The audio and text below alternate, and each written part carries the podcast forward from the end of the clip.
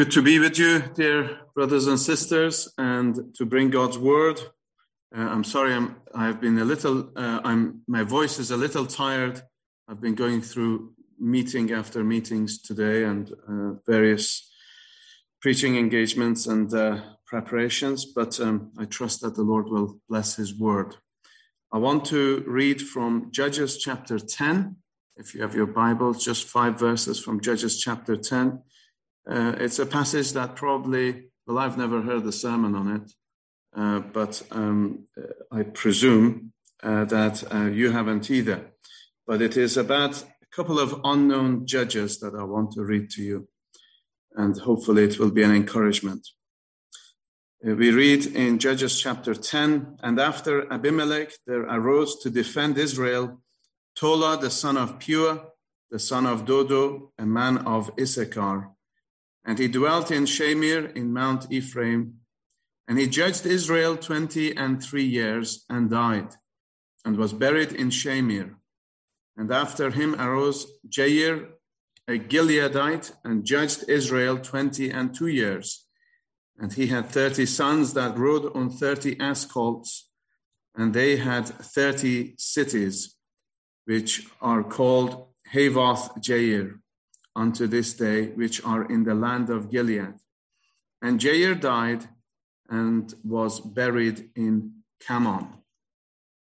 Well, friends, I want to speak a little on, on these um, judges that are very much unknown to us, these unknown and yet much used judges.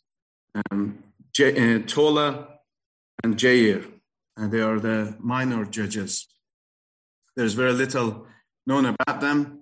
Uh, they were not involved in any, kind of um, military uh, activities, it seems. Uh, they uh, had a very um, peaceful uh, time as, as judges. but it, it is important for us to take note of a number of things that we see from the Word of God for our encouragement as well.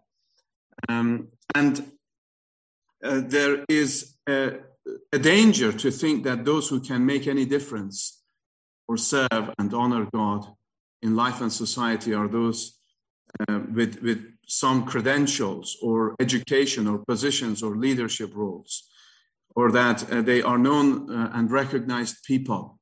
Uh, we, we talk about big names, and we think that because they say something or do something, that is uh, going to make a great impact um, but that is not the case, dear friends. Uh, people's names will perish one day, uh, but the prayers of the unknown is heard by a holy God. And um, I want you to see that God delights in using the unknown servants, as we are. None of us are known uh, in, in the things of this world, but it is uh, the prayers of the Lord's people uh, that builds up uh, the kingdom of God because God answers them. He's sovereign and He answers them. And dear friends, in our time, uh, the internet and other forms of social media and YouTube and podcasts, and uh, as um, it, it, people listen to things, people hear things, but on such things we cannot come together to pray. Uh, but in a in a in a uh, use of technology like we are doing right now, through Zoom and also our gatherings together in our uh, local church fellowships, uh, we can call upon a holy God uh, and we can hear Him and we can uh, know His uh, answer to our prayers. Well, let's look at this. First, I want us to think about uh, the ungodly chaos that these judges inherited. Ungodly chaos that they inherited. If you look at verse 1, it says, And after Abimelech there arose to defend Israel Tola, the son of Puah, the son of Dodo, a man of Issachar, and he dwelt in Shamir in Mount Ephraim. Now, verse 1, it causes us to remember a man by the name of Abimelech. Um, and you can read about it in Judges chapter 9. Uh, but he was one of the sons of Gideon uh, by his concubine. And after the death of Gideon, Abimelech determines within himself that he will be the ruler of Israel. So he, he gathers up a people, he gets people to side with him, the men of Shechem, they confer with him, and, and he goes and he, he seeks to murder his own half brothers. That's what he tries to do. He gathers a group of thugs to help him to achieve his goal. And, and there are many who gather groups of thugs and the ungodly to achieve their goals and we have them in our lands. And, uh, and so he, he, he seeks to murder. We live in a society that revels and is, uh, is a murderous um, society. Uh, they love to love death rather than life. And uh, we see this all around us in our society. But uh, my friends, one of the youngest brothers, half brothers, he escapes. His name is Jotham. And uh, after this, the, the, the, men of Shechem, they, they come and they make Abimelech uh, their king. And uh, he rules over as king for just three years. And then they come and kill him as well.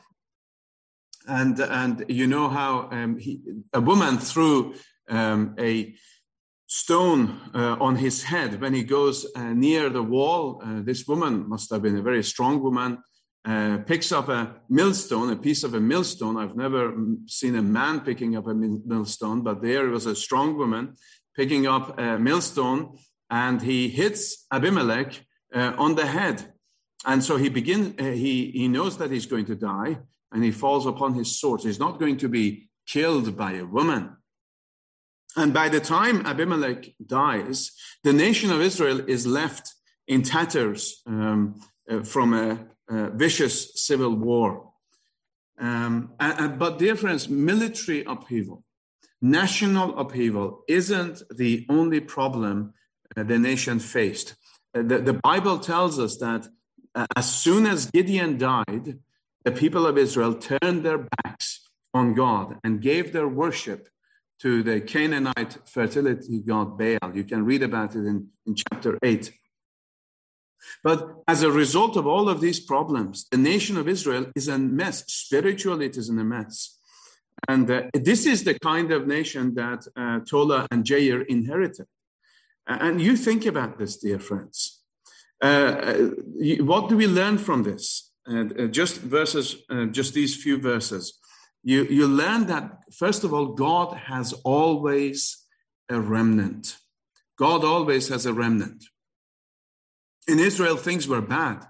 The nation is at war with itself, and the majority of the people are worshiping idols. Uh, they, there is it's a nation of death. And in the midst of all of that, God still has a faithful remnant. And the fact hasn't changed, has it?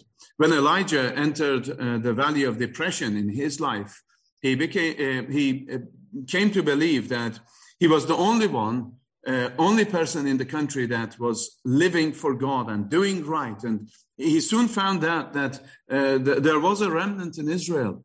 Uh, that, and the Lord said to um, Elijah that uh, there were 7,000 that had not bowed their knees to Baal. God still has a remnant. Um, and so, in this day of increased immorality and, and wickedness, God still has a people who come together to pray and to seek his face. He has a still a people who have a prayer closet. He has a still a people who believe the Bible and the Word of God. There are still people who love the, the church of Jesus Christ, the bride of Christ. There are still people who, uh, who would go and tell a lost world about a Savior who is mighty to save. So there is that thing that we learn that God always has a people. But also, secondly, um, serving God is not always easy, but it is always right. Serving God is not always easy, but it is always right. And these men served the Lord even when it was difficult. These, these men that we know very little about them, they lived at a time that they had been handed to them a very wicked nation and a corrupt society. And yet they serve the Lord in that capacity. So what do we find? They, they served the Lord for about 45 years in total between these two judges.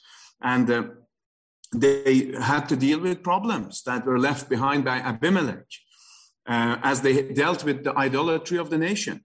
And so it wasn't, it wasn't an easy day for, for ministry, but they ministered anyway. They served anyway as judges. And, and we could learn a lot from these unknown judges, Tola and Jair, by their example. It's not always easy to walk in the old paths when everyone around us is looking for something new, but it is right. Uh, it isn't always easy to live for the Lord when others around you are living for the world, when the flesh and the, they're living for the flesh and the devil. But it is right to live for the Lord.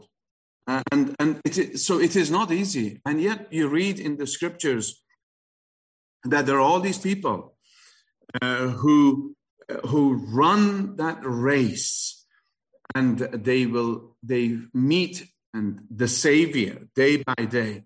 Our duty, dear friends, is not to look to those around us, but to Him who perfectly ran His own race and will enable us to run ours also. Wherefore, seeing we also are compassed about with so great a cloud of witnesses, let us lay aside every weight and the sin which does so easily beset us, and let us run with patience the race that is set before us, looking unto Jesus, the author and the finisher of our faith, who for the joy that was set before him endured the cross, despising the shame, and is sat down at the right hand of the throne of God. For consider him that endured such contradiction of sinners against himself, lest ye be wearied and faint in your minds. So think on him. Think on him who, who, who also testified and said, I can do all things through Christ, which strengtheneth me. Think of him who said, Abide in me, and I in you. As the branch cannot bear fruit of itself, except it abide in the vine, no more can ye, except ye abide in me.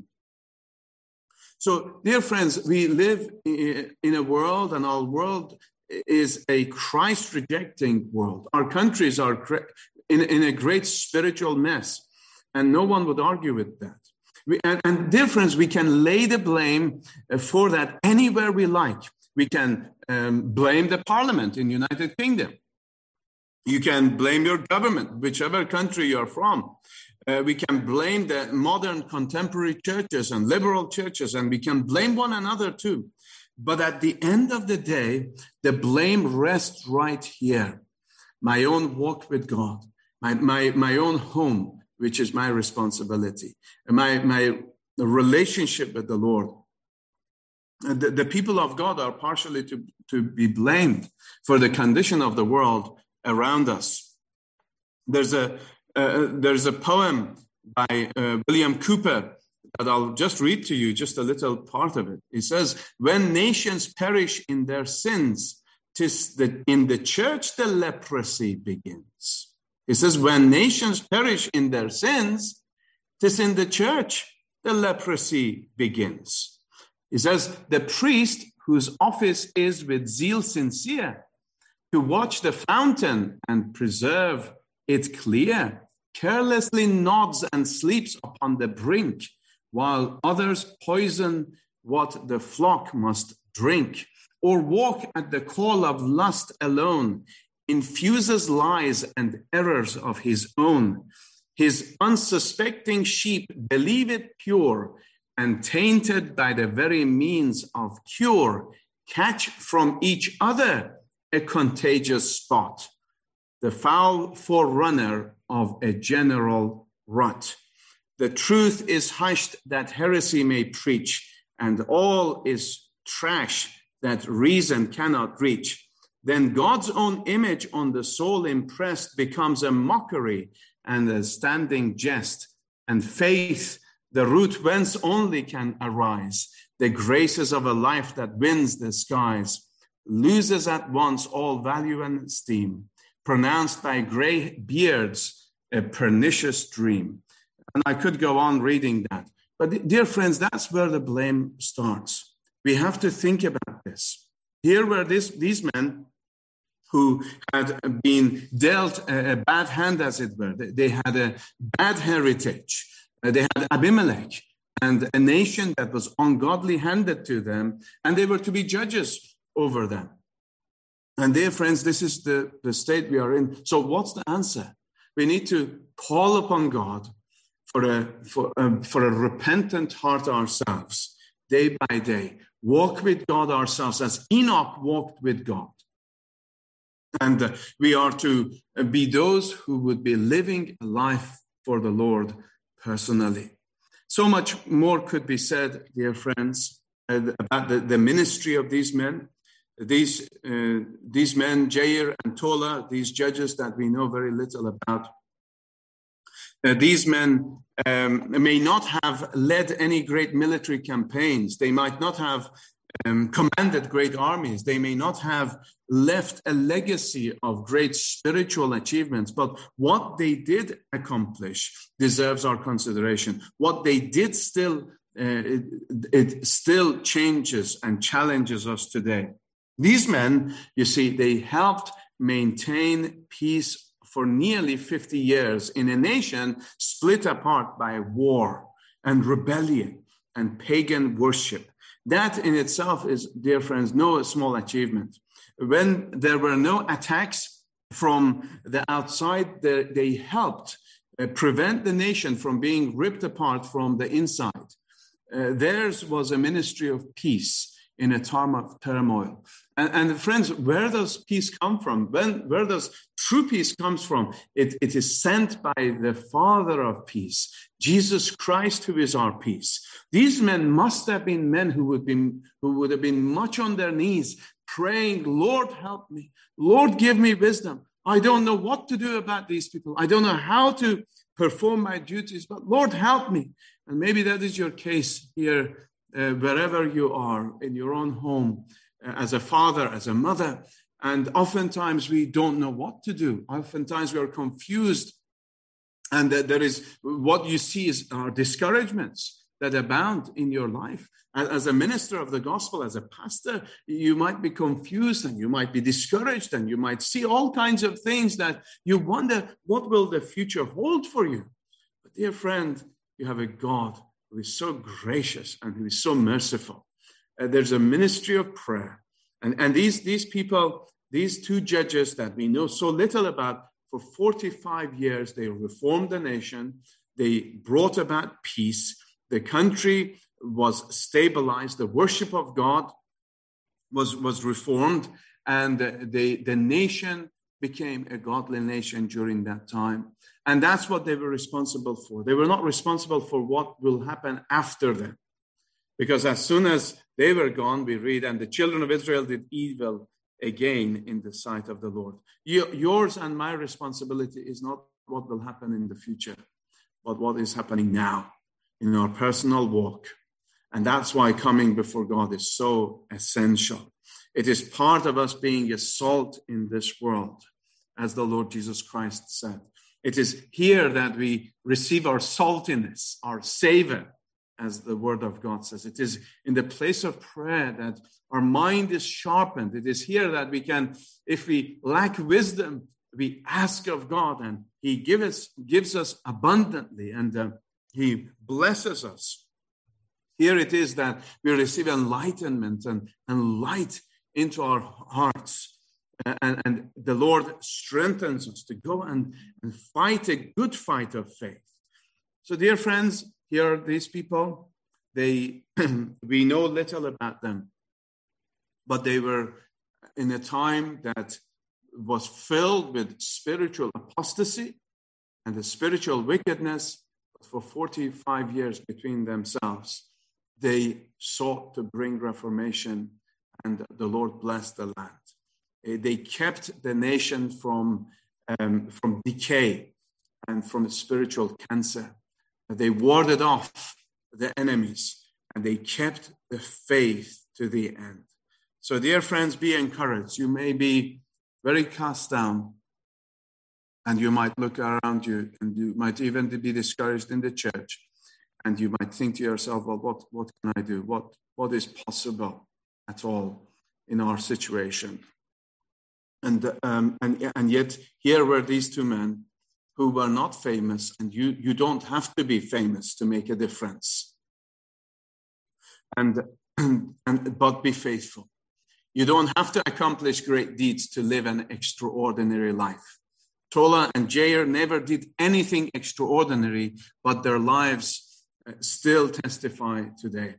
And most of us never have a great name before men, nor will we accomplish great things after the world's standards. But yet we have a Savior, the Lord Jesus Christ. And if you live for Him faithfully, serve Him in His church and His people, uh, raise and, and disciple your families to, to honor Him and His word and be faithful witnesses, your life is extraordinary. And also, God can help you make the best of a bad situation. I don't know your situation, but God can help you to make the best of bad, your bad situation, as He did with Tola and Jair. So be much in prayer. God is honored by, and um, He will honor a consistent life.